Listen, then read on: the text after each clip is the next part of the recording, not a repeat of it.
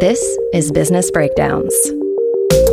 Business Breakdowns is a series of conversations with investors and operators diving deep into a single business. For each business, we explore its history, its business model, its competitive advantages, and what makes it tick.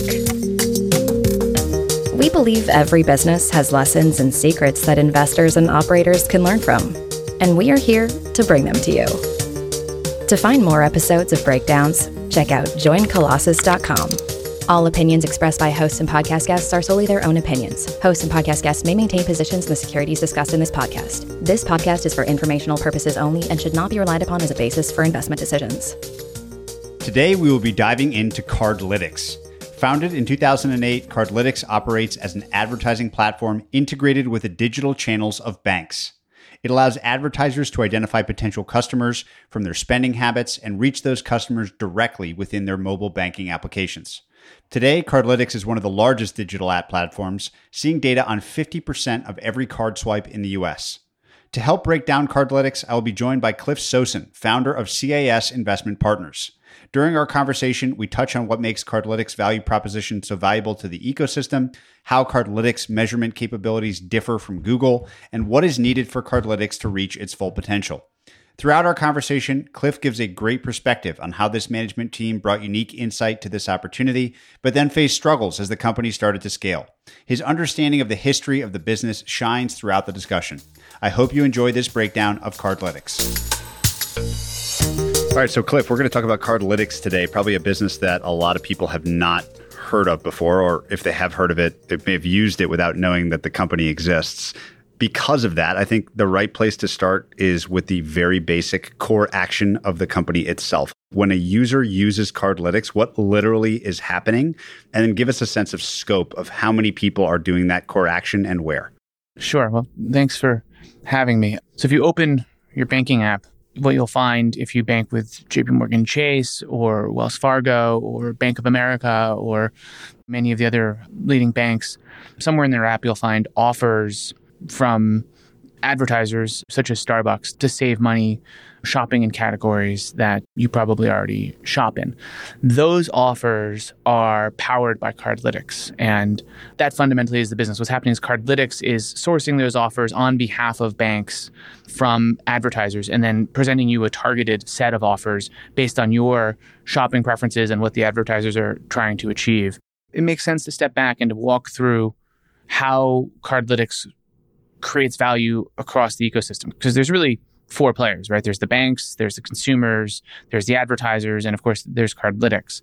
And then once you kind of understand how they're creating value for everyone involved, then you can sort of think about all the ways that they can expand on that going forward. So, Cardlytics, from an advertiser's perspective, is incredibly powerful because it really allows, from what I've seen, a m- much better level of both targeting and measurement than any other ad channel. So, in the case of a Starbucks offer, Starbucks can quite literally identify people who shop in the cafe category, say at Dunkin', but not at Starbucks, or could group them into deciles based on what percentage wallet share Starbucks has, and can segment them based on whether they're in or not in the Starbucks loyalty program, and can segment them based on whether or not they have shopping that occurs near a Starbucks or not, and can segment them based on how likely they are to respond to offers in general. And so you can sort of imagine getting more and more granular, and there's basically no limit in theory as to how granular you can get. And then in any piece of segmentation, you can identify the population that meet those criteria.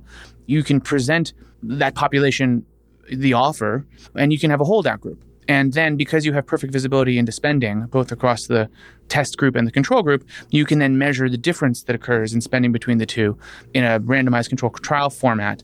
And that can give you, to the penny, measurement of the efficacy of the offer in creating incremental spend that's just really unique in advertising, just given the combination of targeting and measurement. And it works really well. It turns out that consumers are very responsive to these offers, and a typical advertiser will get about five dollars of incremental spend per dollar, you know, spent in the channel. And obviously, that varies by category and it varies by campaign type. And so every segment's going to have different economics, but you can see how that'd be very valuable to most advertisers.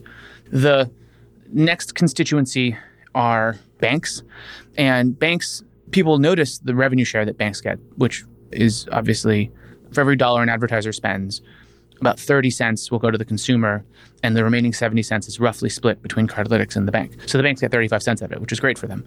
But by far, the bigger benefit they get, which is about five to 10 times larger than the 35 cents they get, is it increases customer loyalty to the bank. They attrite less, they spend more, they revolve more on their credit cards. Those changes in behavior are worth about five to 10 times as much as the 35 cents that the banks get. So it's really great from a bank's perspective. Then consumers, obviously, they prize being able to get what is essentially free money to shop in categories, to make modest changes in their shopping patterns. Going to Home Depot versus Lowe's, shopping at Starbucks versus Dunkin', staying at a Hyatt versus Hilton, and so on and so forth. And so consumers benefit in that way. And of course, Cardlytics, out of that dollar, they get 35 cents. And it's one of these businesses that on that 35 cents, there's very little incremental cost. So let's just take the Starbucks example. So I like vanilla lattes or something. It costs $5 typically. I open my JP Morgan or my Bank of America app or whatever, and I see an offer, which is something, I don't know, Starbucks says I can buy that latte for $4. And what do I do? I click that, and then what else needs yeah. to happen? The consumer's perspective, you open it up, you see some offers. The offers will typically look something like 5% off at Starbucks.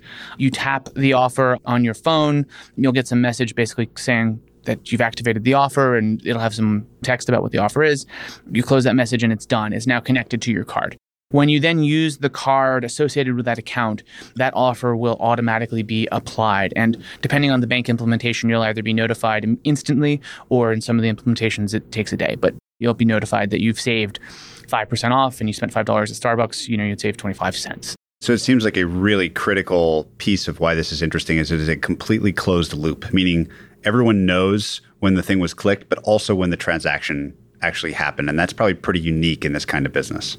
That's for sure. And then also just in general, Cardlytics in running this is able to take all the information that your bank would have about you and use it in the targeting and measurement of the efficacy of these offers, which makes them, from an advertiser's perspective, an incredibly unique and extremely effective advertising channel.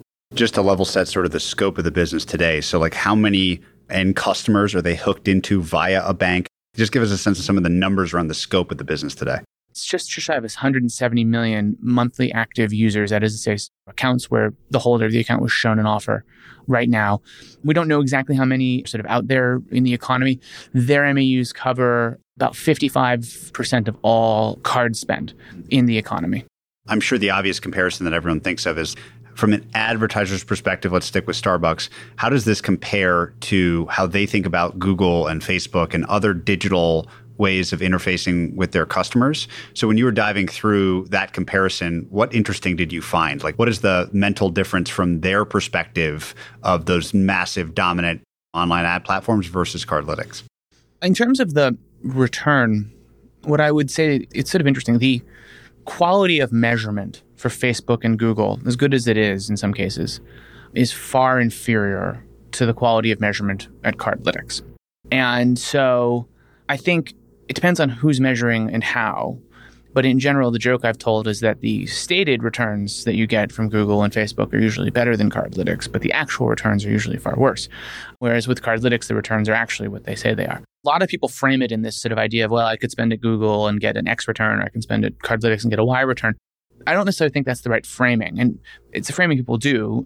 But I think in the fullness of time, the way to properly deal with Cardlytics is you sort of think of all the things you can do to optimize your business, be it call center answer times or pricing or all the other advertising channels that you can be in. And then at the end, you've done something to sort of reasonably optimize your business. What you're then going to do is locally maximize just according to maximizing Cardlytics. So you say, okay, fine. Now, if I were to use this channel if my incremental margins are 50% and I can get $2 back for every dollar that I spend for targeting some subset of consumers in Cardlytics, then I should do that for that all the way down to that last subset. Even if there might be other things where I might think there's a return that's higher somewhere else in my business, those returns are always very uncertain. Whereas here, the return is eminently measurable and very precise. And so, not spending down to the last penny literally leaves free money on the table. Cardlytics, in some sense, the joke is that it's a broken slot machine. You, you put money in and, and you always get more money out than you put in. But yeah, the, big difference is that people don't trust measurement in digital media, measurement in media, full stop. And so one of Cardlytics' challenges is distinguishing its measurement quality is so much better than everybody else's. And that makes direct comparisons a little tricky and also makes the way you deal with it a little tricky. When you have nearly perfect measurement, you use a channel differently than when you don't. Coming back to the reason why they could be so much more powerful, it seems to be like it must be the data, literal spending data that they have on the customers and that Facebook and Google sort of one step up are sort of like feeling their way blindly towards the same end state. But rather than me looking at a picture that I like or a website, it's literally what am I willing to spend money on? Which means that that data and the algorithms that it fuels must just be central to the success of this platform, which begs the question how the hell did they get it in the first place? So this had to start somewhere. What's the history here of how the business came to be and maybe its first couple big wins? Because it seems like that's a hell of a sales job to convince some large bank to open up its data, open up its distribution to its customers. How do they do that? Seems like a Herculean task. Yeah. Well, the Cardlytics story is one of pushing a rock uphill in the mud. so this idea emerged 2010ish period. And a number of people tried to start this business. And at the time, there was talk of Google, you know, going into banking, for example, because they wanted to get to that level, get yeah. to this data. And a number of people started businesses like this. Most of those people came from the advertising world. And their message to banks was something like send us your data. We'll do great things with it for you. You'll make a lot of money and trust us. And the banks thought about it and said, that's interesting, but no, thank you. And what Scott and Lynne founded Cardlytics came up with was they said, well, actually, what if we did a different architecture? What if the bank's data never left the bank? And so the way the Cardlytics platform works is you can think about it as two related software systems. On the outside of the bank firewall is a system for managing these offers. So managing these campaigns.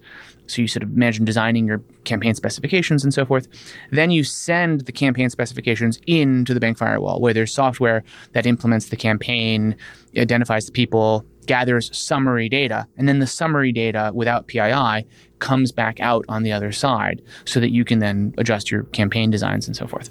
In this way, the bank literally never lets the data leave from behind its firewall. And that proved to be a winning innovation. Scott and Lynne came out of banking. They came out of Capital One, in some sense, sort of spoke bank. They sort of knew how to navigate these very large, complex organizations. They were eventually able to win I believe it was Regions, and that got them going. And then their big break kind of came when they won Bank of America. And at the time, people thought this was it. They were going to be the next Google. And that proved not to be the case. Turned out that even with Bank of America and Regions, they still had really very little reach. And that within that relatively small reach, consumers were just not that digitally engaged. It turns out that people are much more likely to use this when they have mobile banking versus when they're sort of doing desktop banking. And so what happened was they had this little channel and they went to advertisers and advertisers didn't care because it was just too small to be worth their time and attention. And it was new and different and it wasn't clear whose job it was and no one was going to cut the red tape for something that didn't matter. And so they struggled to get advertisers. And then, of course, without a lot of content, wasn't that exciting to consumers. And without a lot of advertisers or consumers, it wasn't really that exciting to banks. And you can see how this is a problem. And so they basically slogged in the mud, uphill in the mud for years and years and years and years. Finally, they nearly went broke, I think, twice or three times. They had an IPO that nearly failed. They got the IPO off.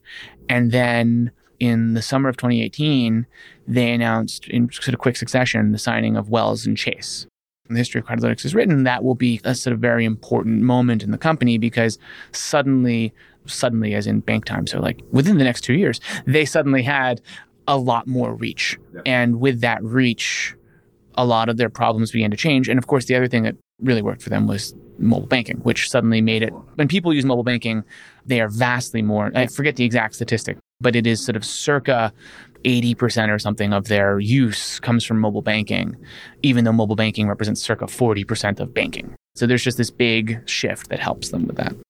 So the scope of this today, if you think about the 35 cents or whatever it is that Cardlytics is earning on the advertising dollar spent by the advertisers, it adds up to roughly 200 million of revenue or something like that, I think, in the last, say, 12 months ish, I'll correct you there. The 70 cents adds up to roughly 200 million. Yeah. They, so it's a cost of goods for them is to pay it back to the bank or split it with the so, bank, I should say. So a dollar that an advertiser pays, they call it billings. It's a non-GAAP idea. the 30 cents that goes to the consumer is not considered revenue by the accountants. That leaves you 70 cents, which is considered revenue. Yeah. And then they have cost of goods, which is the share with the banks, which then gets you down to 35 cents. And there's a little bit of other compute and stuff like that. So their gross margins are probably, you know, in the 30s or 40s or something like that. A little under 50%. Yeah, yeah. So you add all that up and you get several hundred million, which is both a lot of money and very, very little money in the grand scheme of things if you compare it to the big ad platforms. So with a lot of reach into these banks and a huge success of online ad marketplaces, you could see why if this works, it could become massive, but it still needs to become massive. And I'm curious from the advertiser's perspective before we switch over to the bank what kinds of companies have had the most success on Cardlytics? Like, is it a pretty narrow cohort of types of advertisers where these mobile banking offers tend to work? Is that a subset of what could work on Facebook and Google? How do you think about that part? Google, you know, you're buying a search term. There's no limit to how low the price of that search term can be. And so in the early days, I don't know what the price of a term like car insurance would have been, but I imagine it would have been a penny or two. And so the return would have been I mean, ridiculous. Like, I mean, it would have been Cardlytics was a free money machine. This was like a free lottery machine or something, right? And so the first thing that you'd get is that Cardlytics, because you're doing offers for consumers, even if you Cardlytics didn't charge anything, you're still paying that 30 cents to the consumer, which fundamentally constrains how good the return can be. So even though the returns are great, they're not necessarily out of this world great the way the early returns might have been for Facebook or Google, which would have driven early adoption. The second issue is that Cardlytics, because they're working through banks, banks wanted historically a lot of control over who the advertisers are. They want to have like large enterprises with large brands that people recognize, which is fine. But the issue is that these tend to be organizations that are slower to try and adopt new things. And so, whereas Google could go find whoever it was who happened to want to buy whatever word, Cardlytics had to convince Starbucks to do this. And that's harder. So, that also constrained their ability to get early adoption. And then the other piece is actually the UI UX itself. If you look at the UI as it exists today, unless you're a US Bancorp customer, it's basically a tile with the logo and like you know, 15% off or something in it.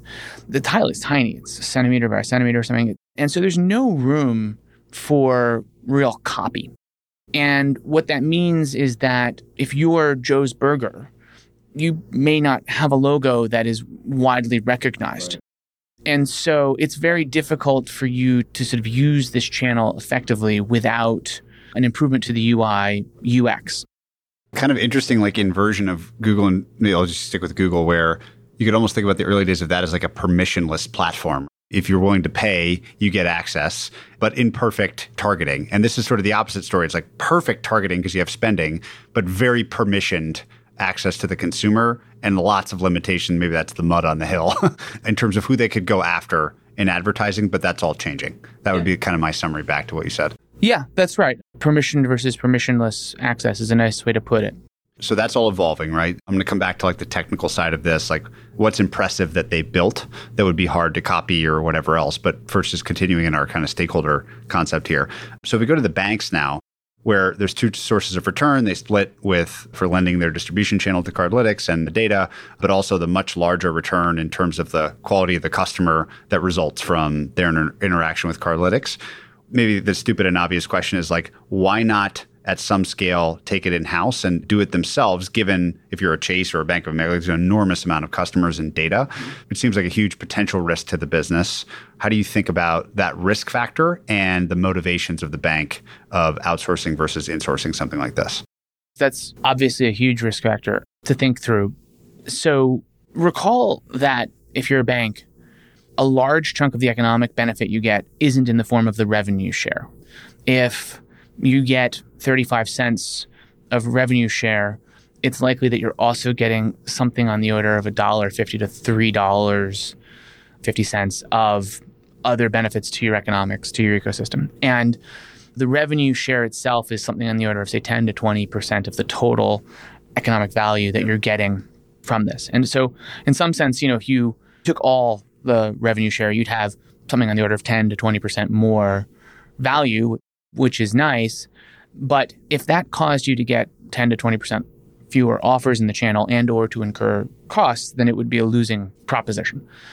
It turns out that there are a lot of economies of scale to the Cardlytics business in a variety of places. And so one is you can think of advertisers as incurring a certain amount of fixed cost to learn about and manage a channel. And as a consequence, advertisers really value reach.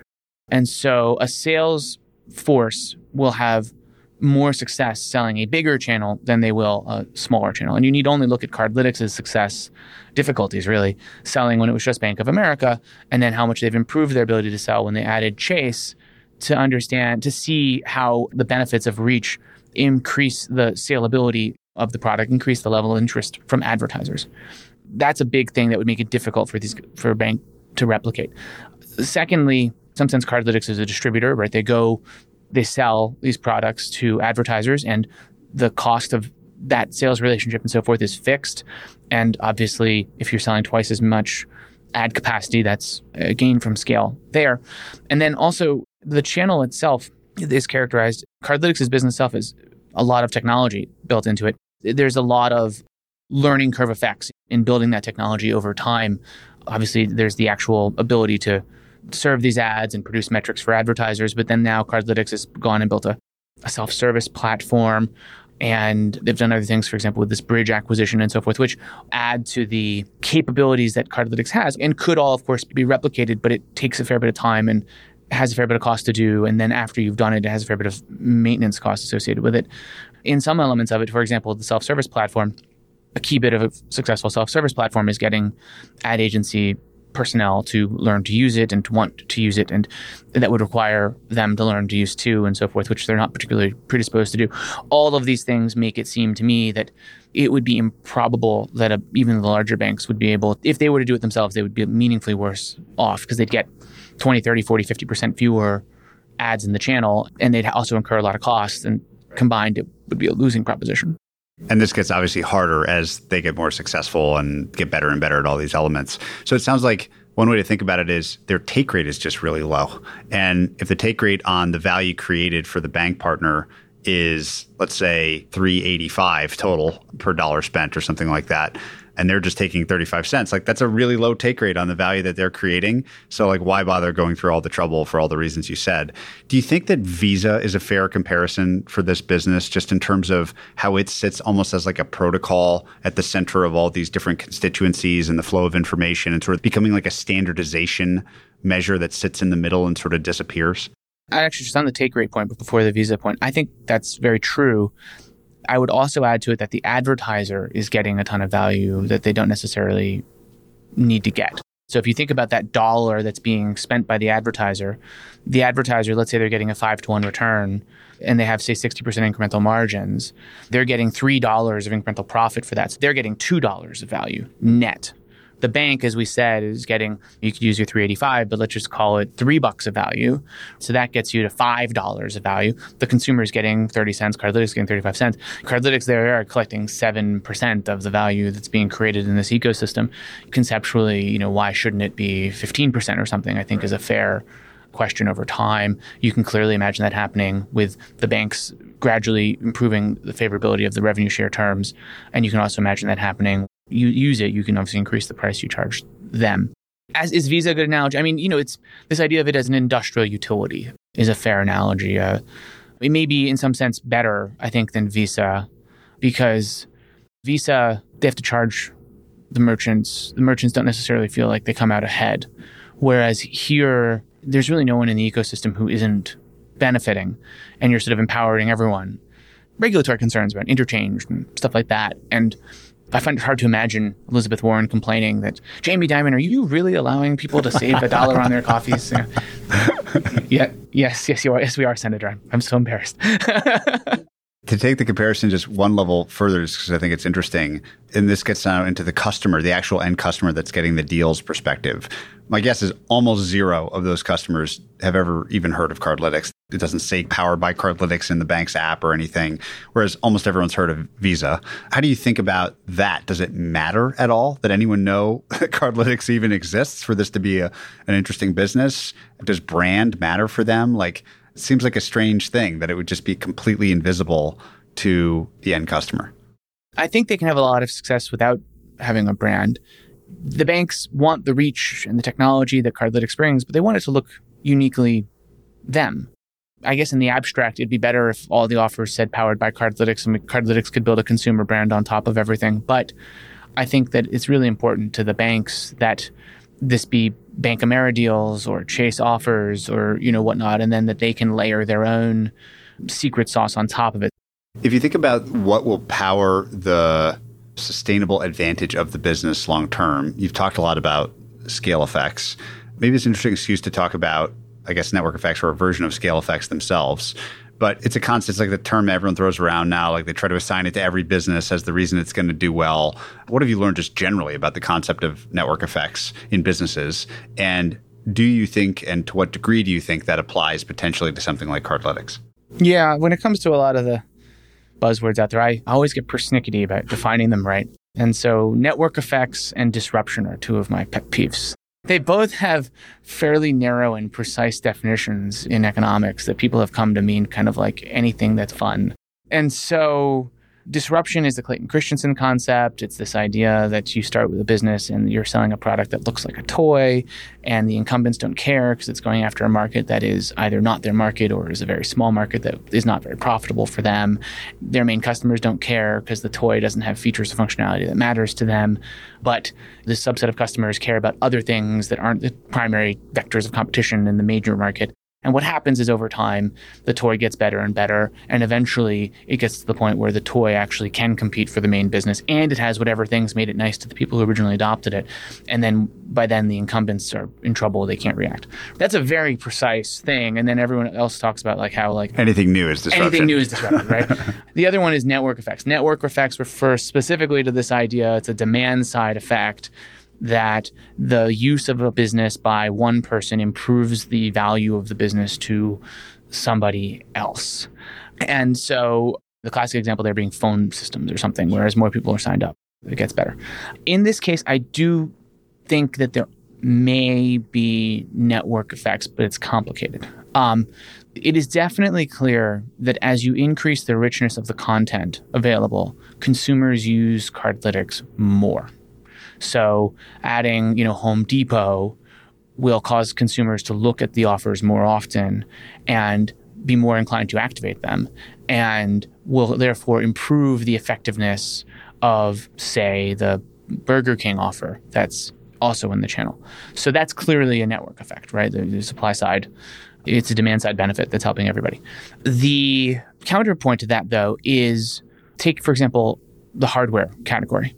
Home Depot you could imagine Home Depot says, well, we'd like to target people who shop in the hardware category, but not at Home Depot. And let's just pretend there's only three places Ace, Home Depot, and Lowe's. Well, so they target all the Ace and Lowe's customers. And that's great. And then what happens is, so if you're a Home Depot customer, you have no offers. If you're an Ace customer or a Lowe's customer, you have an offer from Home Depot. And then, well, Lowe's joins the channel. And Lowe's says, well, we'd like to target the other two guys too. And so what happens is now, Home Depot customer, you now have an offer. You didn't have one before. If you're an Ace customer, you have two offers presumably you're not necessarily buying that much more hardware. So presumably you may be activating both, but you're only using one of them. The benefit in that scenario to I've lost track of my hardware stores, but the benefit of the second hardware store is smaller than the benefit of the first, and in part comes from cannibalizing the first. And then the third person comes along, and now everyone has two offers from the other places that they did. And the whole market actually doesn't get any bigger at all. I mean, it's a highly stylized example, and the world is far more complicated than that. But basically, in that case, you can see how one plus one is in the first example, one plus one is more than two. In the second example, one plus one is less than two. Yeah. I don't think, given just how think about restaurants or hardware is a very unusual case, given that there's so few competitors and it's they're fairly fungible. But even then, you know, I think that there's probably a lot of opportunity. I don't think it's nearly quite as algorithmic as I make it seem in that description. I do think in aggregate, it's probably much more like one plus one equals three mostly across the system. I think as it gets bigger, it gets better. But there are cases where as it gets bigger, it doesn't grow as much as you might think. We talked a little bit already about the importance of technology, but not about the specifics of what they've actually built. So if you think about the ways that the platform could get better, you mentioned improved UI UX, you mentioned some of the self serve platforms, all those things. What are the most exciting to you? Like, what are the things that most drive the version of this story that the 200 of revenue is 20 billion in mm-hmm. five to 10 years? I like to think about Cardlytics' revenue opportunity essentially as a, a set of like nested opportunities. So at present, the company is basically pursuing enterprise sales. This is selling to Chipotle and putting offers in the channel. And that is a multi billion dollar opportunity just by itself. However, the next piece of that is medium sized businesses. I don't mean small businesses like your little teeny businesses, but medium businesses. Apparently, that is something on the order of two thirds of all advertising. And those are served through ad agencies, and ad agencies will only do that if they have a self service platform where they can do it themselves because they need to put their spin on it and run it for their client. They don't want to basically say, This is a great idea, client, call Cardlytics and have them do it for you. And so to make that happen, they have to build a self service platform. That self service platform is in release now, and the company is going to start reporting at the end of Q3 as to how much of the revenue is coming through that. It will take time. People need to, in the ad agency world, need to adopt it and so forth. But that gets you kind of another twice as much market opportunity. The next big opportunity that you get comes from improving the UI UX. And this kind of works well. This is very enabling for everything, actually. Improves obviously what you can do as an enterprise client Chipotle might not want to just sell 10% off Chipotle, but they might want to highlight some picture of their new burrito or something. And also, maybe Joe's Pizza doesn't have a logo that people recognize. So, having a new improved UI, you can have some ad copy that delivers some branding. So, it makes it much more usable for advertisers whose logos aren't as recognizable. It also, which in particular is kind of that 70% that are not as good. It's also super important the ability then to make offers that are either by category or by SKU.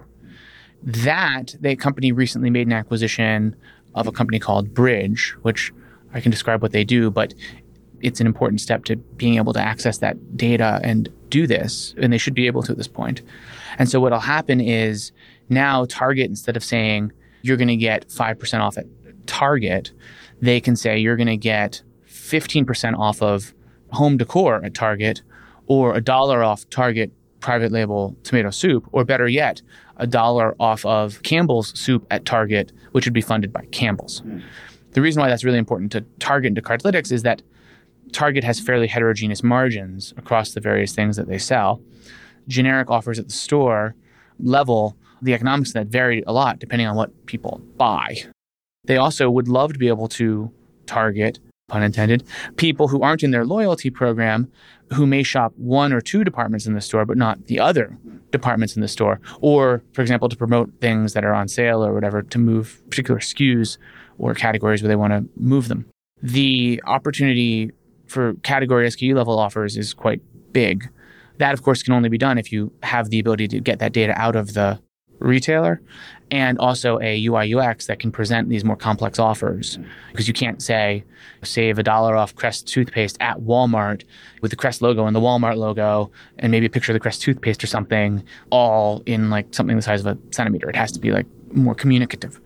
If you combine all of those things, that optimizes in some sense your reach into the advertiser world.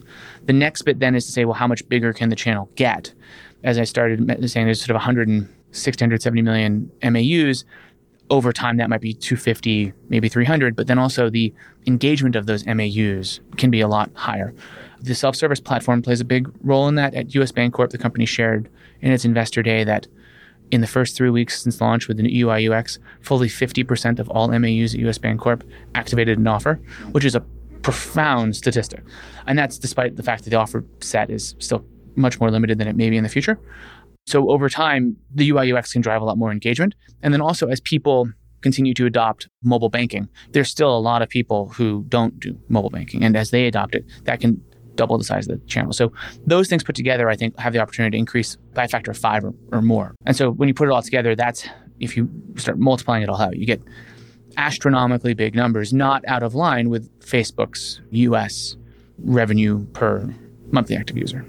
How do you think about if we step back and just think about like the perfect version, like the platonic ideal of this experience from everyone's perspective? And maybe I'll set the bank aside, but at least between the advertiser and the customer, the platonic ideal is like I sell something and it's good. There's some platform that just gives me the exact perfect customer with the highest conversion and the lowest cost of acquisition. To get from where we are to that platonic ideal, it seems like data we've already talked about the data advantage of having the spending. It's like the gold standard. Couldn't get better than that. But what role does data, data science, predictive modeling, predictive analytics start to play in a company like this future, where I don't know how sophisticated it is today, but you could imagine this getting wild. Them having a model on every person for every product, making the advertiser do less and less and less. How do you think about the role of data? Can data be a moat, generally speaking? Yeah. Well, I mean, data in this case is a huge moat. I mean, the, the banks are not particularly interested in giving out their credit and debit card spending data. Certainly, you can buy summary data, de identified or whatever ways to get some credit card data or whatnot. But the idea of having basically all the person's transaction history and also a way to talk to that person in a secure environment where there's no bots and you know it's brand safe and everything else is purely unique and that's what the banks have absolutely right that cardlytics is in its infancy would be generous. It's like it's pregnancy with regards to making optimal use of that. And they are well aware of it. So, right now, for example, generally the offers are 5, 10, 15, or 20%. Those can't be the right numbers. Right. The offers are actually displayed randomly. If you open your banking app, there'll usually be three or four offers or five offers, depending on your implementation. On the first page, like where your checking account balances and stuff like that. And then there'll be a place where you can say like see all offers and you can go see the other, you know, 25, 30, 40, whatever it is. There's no reason why those four spots in the front page should be randomly assigned. And then when you go to the other page, the offers are randomly assorted down the mm-hmm. page. And then, you know, the pricing, right? I mean, what do you charge advertisers what's your markup effectively like that is not done. It's basically done to be advertiser friendly. They're trying to go channel but it's far far far from optimized. And then before you start considering like all the ways you've talked about being much more sophisticated about identifying which people are more susceptible to offers, less susceptible to offers, changing the offers you show people, like changing the way you display the offers in a way to drive people to discover the channel and then to like a treasure hunt through the channel. The number of things you can do is unlimited one other framing, I mean, we keep thinking about this an ad channel, which it is, but one other framing is that ultimately, in some sense, this is a, a channel that, that enables personalized pricing in the economy for everybody. So if you're running a ski resort, it's raining, you'd probably be willing to run a pretty big sale and you'd be willing to be particularly aggressive in selling it to people who tend to eat lunch at the ski resort when they come and who like to ski at the resort neighboring your ski resort. This is a campaign that should basically be on file and should run based on weather and should run for 15 minutes or an hour, right? Or whatever. Movie theaters identify you have empty seats in the movie the movie's going to start in, in, an hour you know it's not going to sell out you know that there's a portion of people who buy popcorn when they go to the movies you could pay them to go to the movies for goodness sake right? I mean just an unlimited number of things that you sort of can do. The thing about cardlytics and this comes back to the broader picture of why it's not there yet is the channel is unbelievably powerful right? If you just think about this nexus of attention and data the challenge is that you can do anything with cardlytics but people really have to care. And historically, Cardlytics has had this issue where the banks are not necessarily the fastest moving organizations. They're incredibly conservative. And this wasn't the biggest initiative of theirs. And at the same time, advertisers didn't fully trust or understand Cardlytics' data. They didn't understand the difference between multi-factor attribution models, which is essentially garbage, a randomized control trial, which is like the gold standard of knowledge. You've got some low-level person at some advertiser who like figures it out and loves it, but they've got a finite budget and there's, you know, only so much room they can get things done and their boss doesn't believe it. And if they want to do something really creative, Cardlytics that doesn't have the buy-in from the banks and it's just this whole like thing that makes it kludgy. And so it's amazing what you can do, but and I think all of this will happen in 10 years, 15 years. You know, this is definitely a what can happen in 10 years situation, not a what can happen in 2 years. I love the pushing the boulder up the rock in mud. At some point this tips in their direction and the boulder just explodes down the other side. Describe the mud. Like what's the worst kind of mud? What are the reasons that they slip and the boulder rolls back to the start and this just doesn't work? Given I think everyone listening would probably agree like yes, in that idealized end state, it's like perfect. It's incredible. But to get from here to there's uh, like anything is really hard. What would be the reasons why it fails if you had to identify a few? I mean, I'd say the biggest barrier they face is advertisers understanding the difference in the quality of measurement here. If I could wave a magic wand and make it so that everybody understood why multi factor attribution models are garbage, here's how it works.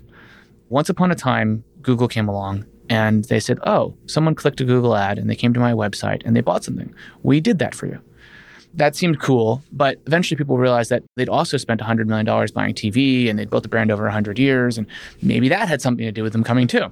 And so they tried to then come up with these things where they would say, okay, well, let's follow people around the internet using cookies and whatnot and look at all the things they've ever done. And then what we're going to do is we're going to apply basically a bunch of econometrics to that such that we can apply a relative apportionment of the credit to everyone.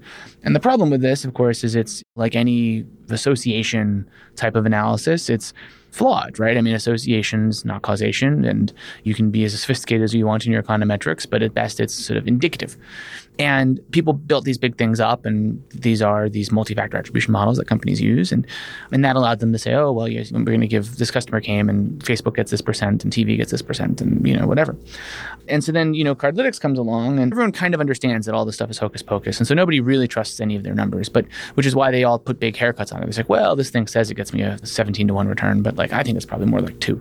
And so, you know, what happens is Cardlytics comes along and here they are. They're doing the gold standard of understanding. You're measuring precisely the difference between the test group and the control group.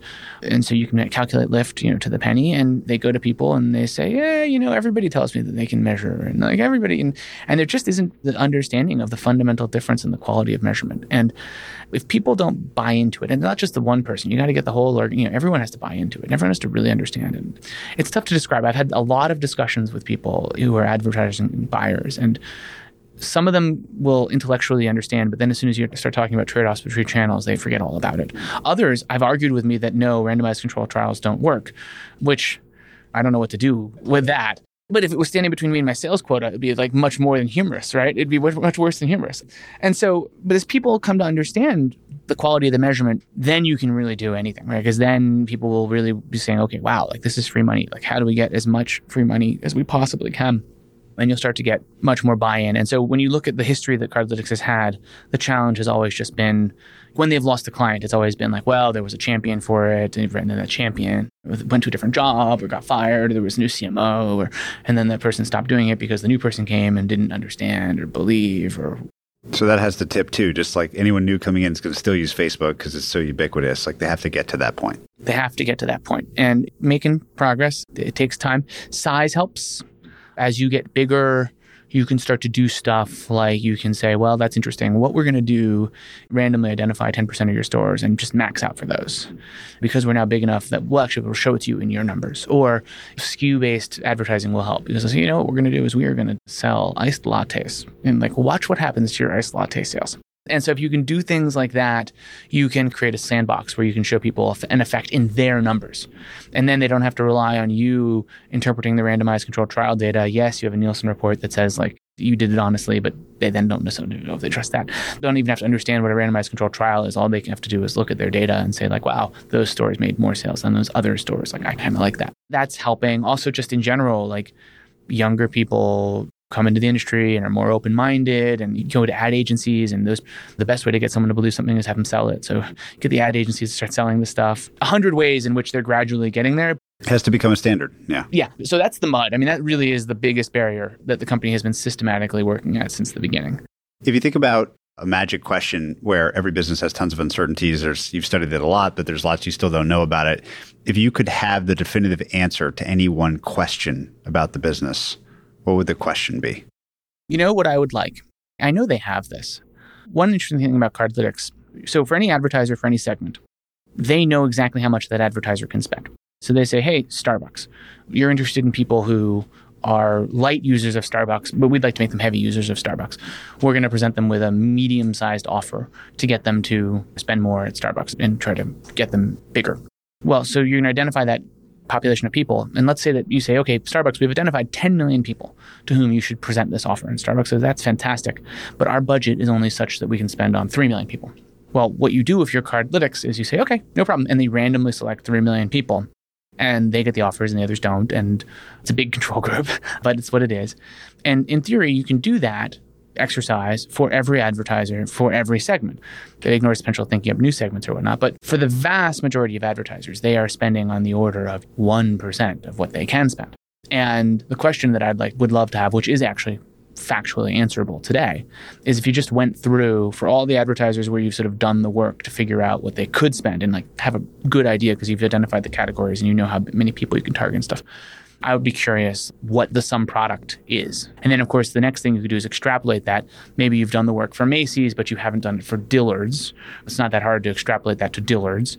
I'd love to get that for sort of all the big companies in the economy. And then you could further extrapolate it to sort of the medium sized companies in the economy. I'd like to sort of build that bottoms up approach to the TAM. And then I'd like to take it a step further and say, okay, well, now let's look at the very best mobile users at our best implementation banks. So be US Bancorp right now, mobile users at US Bancorp, how active are they? And let's pretend that all of our users looked like mobile users at US Bancorp.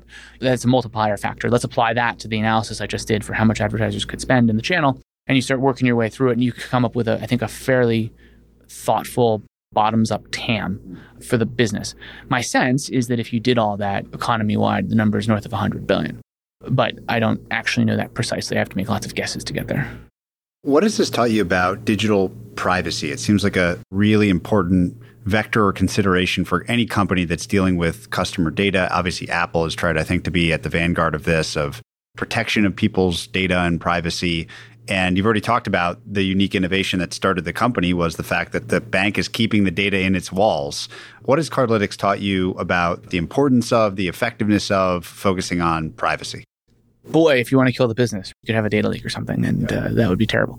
That being said, because of the way they're set up, Cardlytics is inherently very safe from a PII perspective. A good and I think accurate framing is Cardlytics helps your bank use data your bank already has to find offers for you.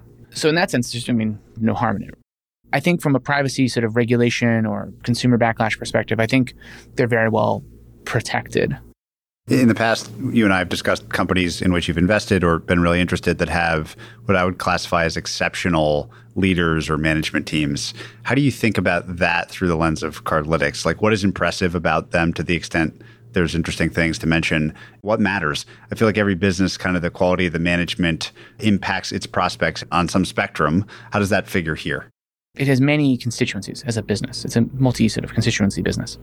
Lynne and Scott came out of banking and they are, I would say, really top notch when it comes to dealing with big banks. It's not a coincidence that they figured this out, that they were successful in getting Bank of America to implement it. This is an area where they have deep native understanding. The challenge that they faced, though, was that over time, the organization was constantly starved for cash. I think it would be fair to say there was a period of time where they were hiring who they could, not necessarily following the Netflix model of paying top of market for the very best. I think when I first encountered the business, they were in the process of there are lots of great people who've left for lots of reasons, and I don't want to, anyone who's from Cardlytics to feel bad because everyone contributes in a different time along the course of a business. But there was the business had come to a point where they could afford to hire people that were not available to them in the past. And they were hiring those people and they had to make room for them. There was a series of changes and increases in the management capacity that arose. And the result, and I think there was on my part as well as other people's parts, some degree of uncertainty as to whether Lynne, as CEO, had the bandwidth. As the business need went from being we have to win on the bank side to we've really won on the bank side. Now we have to build the ad tech and win on the advertising side. Was Lynne, did she have that ability to sort of build that part of the organization? And over the last two years, they've made huge strides there. And I think that question has been answered. I think the team that they've built is extremely good. And also, it's sort of interesting. You know, they had an investor day, and I've rarely had the experience of sitting at a table with a bunch of people from a management team and just it being so profoundly obvious how different the skill sets were of the different people involved. You know, you've got a product guy who would be right at home and was right at home at a Pinterest and just sort of really into software development, that sort of stuff. And then you've got a really well spoken woman is very careful about what she says and very thoughtful and very bright and obviously does an amazing job of navigating the halls of large banks. Um, and then you've got a salesperson who is bright and charming and motivating and you know and like clearly the Avengers or something. right. They've done a great job of building that team. They're in a really good spot now, but there were gaps. As an investor, would you say that the emphasis you place on the quality of management has changed through your evolution as an investor for one direction or the other? A friend of mine said that investing with a good management team is akin to breakfast having the the toast always falls off the table butter side up. And I've invested in with teams where the toast always lands butter side down and it's so frustrating. I've come to appreciate that more. I do tend to think management teams in sort of a one-dimensional way, like good and bad. I tend to think it's more the right fit for the problem that people should think about. And the team, it's really there's sort of a whole notion of the people, but also sort of the whole culture, by which I mean norms, processes, beliefs that they all share that really make a business work. It's much more holistic than like you met with the CEO and was the CEO smart. It's this idea of like this is a collection of people with capabilities who integrate in a certain way. Is that collection of people and the way they integrate and the things that are important to them, does that make them an effective unit to go compete? Which is different, I think, than maybe a more surface level. Like I met the CEO, super bright guy, you know, really thoughtful about the business. If we think long term about the financial model of the business itself, we didn't dive too much into. We talked about the revenue and the thirty-five cents and the gross margin slightly under fifty percent after they share with the bank partner. Maybe do one click deeper for us as we start to think about what this could look like in the future, not just in a gross margin profile, but an overall margin profile. How else does the company have to spend money as it scales? What are the other cost centers in the success case here? What kind of business is this 10 years from now? Yeah. Well, for going after enterprise clients or for going after ad agency clients, there is little to no incremental cost associated with winning that would be incurred associated with winning all of them and getting all of them to max out their budgets, max out what they could potentially theoretically spend. So, in concept, that's essentially zero. You can add, imagine adding other big sales teams to go after CPGs and stuff, but you know, you're talking a dozen people, right? I mean, these are small groups. I mean, in the scheme of things, where it gets a little more complicated is if you start thinking about you really want to build like more and more technology capabilities. You're going to build a solution for movie theaters that allows them to do the stuff I talked about. You're going to go out and start actually addressing certain small business verticals such that you've built like a pre-cooked solution uh, car wash can just sort of like click into. You're going to be building integrations into a gazillion different SaaS software companies that are going to be distributing this for you. Like you can start imagining more tech and dev spend to sort of do more, but there isn't per se any other than just kind of bench strength and technology and modest amount of incremental sales to go after ad agencies and eventually you're going after CPGs and stuff and, and manufacturers that there really isn't a lot. So margins over time ought to start to converge. Operating income margins ought to start to converge to more towards gross margins. And for what it's worth, the direction of travel in all the bank renewals ever has been for an improvement in the revenue share mix towards Cardlytics. If we had this whole time in the room with us a smart investor who most hated this business, what do you think they would be yelling at us about right now for having not talked about or not properly addressed? People worry. Well, one, sometimes you hear people worry about the management team. Two, you hear people worry about just the size of the channel. I think it isn't intuitive to people that tens of billions of dollars or $100 billion or more of offers could be distributed in this channel, which doesn't really look kind of at all like that. I don't think there's people who've really thought a lot about it who worry ultimately about the banks doing it themselves, but it's definitely the thing somebody would thinking about it relatively early. That's a hurdle you have to think through. And if you don't agree with my analysis there, then you should go find something else to buy. What about the interface layer? So let's think about Google or Facebook. Mm. Like they are unbelievably good at getting you to use Google and Facebook. What about skepticism around maybe a bank sucks at getting you to open a mobile banking app, which is key to see the ad inventory? Yeah. This does rely on the banks staying relevant. There's a number of competitors to banks that are worth considering. One is the neobanks, Cardlytics your Venmos, etc. The good news there is that Cardlytics built its tech stack to serve Chase, etc. And as a consequence, it was definitely not the new modern API architecture, etc. at, say, the beginning of 2020. And they were in a process of building, a, for the new UI UX, is actually a whole new platform on the bank side as well as on the uh, UI UX side, et cetera. Unfortunately, this company, Dosh, which has a small offer distribution with sort of a social component to it, they'd built a more modern tech stack and they'd actually had some success winning some neobanks as the provider of this offering for them. And so the company ended up buying Dosh because they'd basically fallen behind. And there was this sort of question of like, do you basically give these people, you know, four or five percent of your company to ensure that there's no chance that you could lose your monopoly, or do you try over the next six months to a year to like build your own platform and then go win these neobanks back? And so they bought it, which I think was a good choice. Now they have a modern platform, plus the legacy platform's been modernized, and they're actually going to run two platforms: one for neobanks, which is lighter and easier and has less regulatory stuff and is designed more for what the neobanks are looking for, and one for Chase, Bank of America, who have a whole lot of concerns that the neobanks just don't have. And they're going to run separate platforms. But the good news is now they have the platform that's the winning platform amongst neobanks. And so there really isn't a strong competitor there either. And of course, they're improving their reach on the advertiser side and whatnot, self service platform, all that stuff. So there's, I think, every reason to think that they'll end up winning the neobanks. And then as the neobanks grow, this will actually work to their advantage because the neobanks fragmentation in the banking industry is good for good. Cardlytics. I'm not so worried about competition with legacy banks from the neobanks. The next risk, which I think you mentioned, is this idea. And by the way, that applies to like say Square, for example, too. Square is trying to do something like this, but the ability to get offers from Square merchants in your Square Cash account is like neither interesting to merchants nor consumers. because there's not that many Square merchants and there's not that many Square Cash users, and so it's kind of like nobody wins. Doing it through Cardlytics, you could get real offers.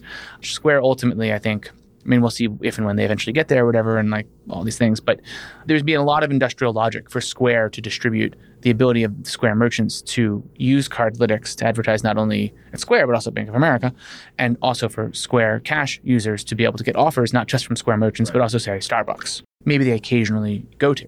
And so, anyway, so the next question is this idea is can the bank's apps be intermediated? Historically, I would have described it as something like a mint layer. I think Google has like an app skin that they want you to basically go into and like put your banking information into. And then now you're going to be able to bank in this Google app. And then they're going to layer ads and stuff on top of it. It's a risk. One of the things about banking is that people really don't change banks very much. And there's nothing about the Google offer that strikes me as meaningfully, if at all, better than the offers from the big banks, certainly not 10 times better. There was a bank executive once who I used to study banks a lot more. At one point in the distant past, I was a Wells Fargo owner. When I was doing work on that, a bank executive told me a story about how like there was some bank that had really bad customer service, and so the customers they could have left the bank, but that was too hard. So they left dead fish in the safe deposit boxes because it was easier to do that. People just don't change banks that often. I mean, uh, customer retention is a pain in the butt, and it's not like the Google skin is like that. Ooh, wow, it like changed my whole world. It's like it's the same thing. It's an extra step, and they have to know about it. I don't know. It just it does not seem like a winning formula to me. But if that were to evolve in some way, then obviously you know that's a, a risk to Cardlytics. One of the things we like to do to wind down these conversations is think about, especially with such an interesting business that sits at the center of a large set of stakeholders the biggest lessons studying it has taught you, both for operators, if your next job was to go be an entrepreneur and build a business, like what would you take away from your experience studying Cardlytics to maybe bring with you? And also for investors, like how the way you view the world, some sort of model that you view the world through has evolved or changed as a result of studying this business. Maybe we'll start with operators. What about studying this company, if you wanted to go build a successful business as, say, a CEO, would you take with you? I think the simple answer is I don't think I'd be very successful building a business. it's really hard. I mean, there are businesses out there that there could have been many competitors. There are many competitors, there can be many competitors. It's not winner take all, but there are people who build much bigger, more successful businesses than others. And there, in the end, it's because team A outran team B. And then there are businesses that ultimately there's like a golden ring of monopoly like that somebody gets to. There's a lot of reasons why they get to it or not. And then kind of once they get to it, it's sort of theirs to lose. And I think Cardlytics is kind of in the latter camp. It's been hard. They've made lots of mistakes. At one point, they had a relatively not talented team. They've gotten a much more talented team. I mean, there's just been a lot of things that have happened. It's not obvious that there's any sort of takeaways that you learn from that other than like get into a business where you're Where going you can be a monopoly. um, you know, I have a friend once who, who made a good point. He said the first decision an entrepreneur makes is which business to go into, and it says something about how good a decision maker they are. And does that boil down to like door one is I can be a best version of some linear spectrum of quality and wealth management, let's say, and door two is like ironclad monopoly that you know is in antitrust hearings or something in DC. Does that generally boil down to the kind of traditional barriers to entry, sustainable competitive advantage that everyone talks about, right? It's about we've talked about scale and network effects, and obviously there are some other generally accepted ones. Do you think that that's basically it? No, and the reason is that I mean the world is really competitive, and so if it's obvious that there's a path to like a really great Yes, business, it gets taken or it doesn't work for some good reason, and so usually in these stories there's some sort of we started the business thinking A, and like by the time we got to step Y, we realized that actually we could be a monopoly. It's very unusual to see a business where someone was like, yes, like here was our path, here's what victory looked like, and we were just going to go there. It happens, I have seen it, but it's definitely not the norm. And also, there's a lot of businesses. I mean, I'm not right about these things all the time. Like, the guy starts the business, and I'm like, ah, there's no way this doesn't get competed to zero. Like, enjoy yourself. You're going to work really hard and make consumers happy, but you're never going to make any money. Five years later, I'm like, oh, that's why competitors won't be able to match that offer. Interesting. I wish I'd known. I tend to think that people end up doing things that seem to make sense to them, and sometimes they work and sometimes they don't. It's hard. The place we'll close is you as an investor. So maybe you don't think you'll be a good CEO. I think you think you will be a good investor. What has updated, evolved, changed about the way you view other companies as a result of having spent a lot of time understanding and studying Cardlytics? I don't know if it's updated or evolved or changed. I like to think that in some sense, a business's value is something like its competitive advantage times its TAM. And I tend to think about that idea a lot. And I did before Cardlytics, but I think Cardlytics is sort of the clearest example that I've come across of something like that. Similarly, in, in engineering, if you're thinking about like systems analysis or something, you can often think about the steady state of the system as time goes to infinity. Like, where do you go to? What's sort of the end point? And that is, in some sense, a much easier analysis. Not in some sense, that is almost always a much easier analysis than understanding the path that it's going to take to get there. And I think Cardlytics is very much, in my mind, falls into that camp. I'll talk with someone and they'll have 100 reasons why, you know, this is hard to grow. And I say, you know, every one of those reasons is right. But here's the thing like water goes downhill, and I just don't see advertisers not taking the free money in the long term. And I don't see consumers not taking the free money in the long term. And I don't see banks not connecting the two. And so maybe I'm wrong, but like I just think it makes so much sense for everyone. Like they'll eventually have to find their way there. This idea of focusing on the what, not the when, and not being too concerned about the path. None of it's new, but it's really kind of on display in this particular investment because it's so hard. I mean, I have no idea what Cardlytics' revenue is going to be in five years. Like, I mean, I could make a guess. I could walk you through a bunch of numbers. They'd multiply. I'd, I'd get the arithmetic right. But like, I have no idea. I mean, there's so many tipping point effects here, so much positive feedback. I mean, I think I'm going to be wildly wrong. I think it's very skewed. Well, this has been so much fun. It's one of those businesses that I've learned a lot about, both from you, but also just reading about it in preparation for today. And I love that closing idea of competitive advantage times TAM. Like, I just think each of those things is nuanced and sneaky, and sometimes TAMs look way smaller than they are, and all that good stuff, all those good disclaimers. But this has been such a fun deep dive. Cliff, I really appreciate you taking the time to do it with me. Thank you. Appreciate it. I hope you enjoyed this breakdown of Cardlytics. Despite being around for over 10 years, it feels like the Cardlytics story has just begun.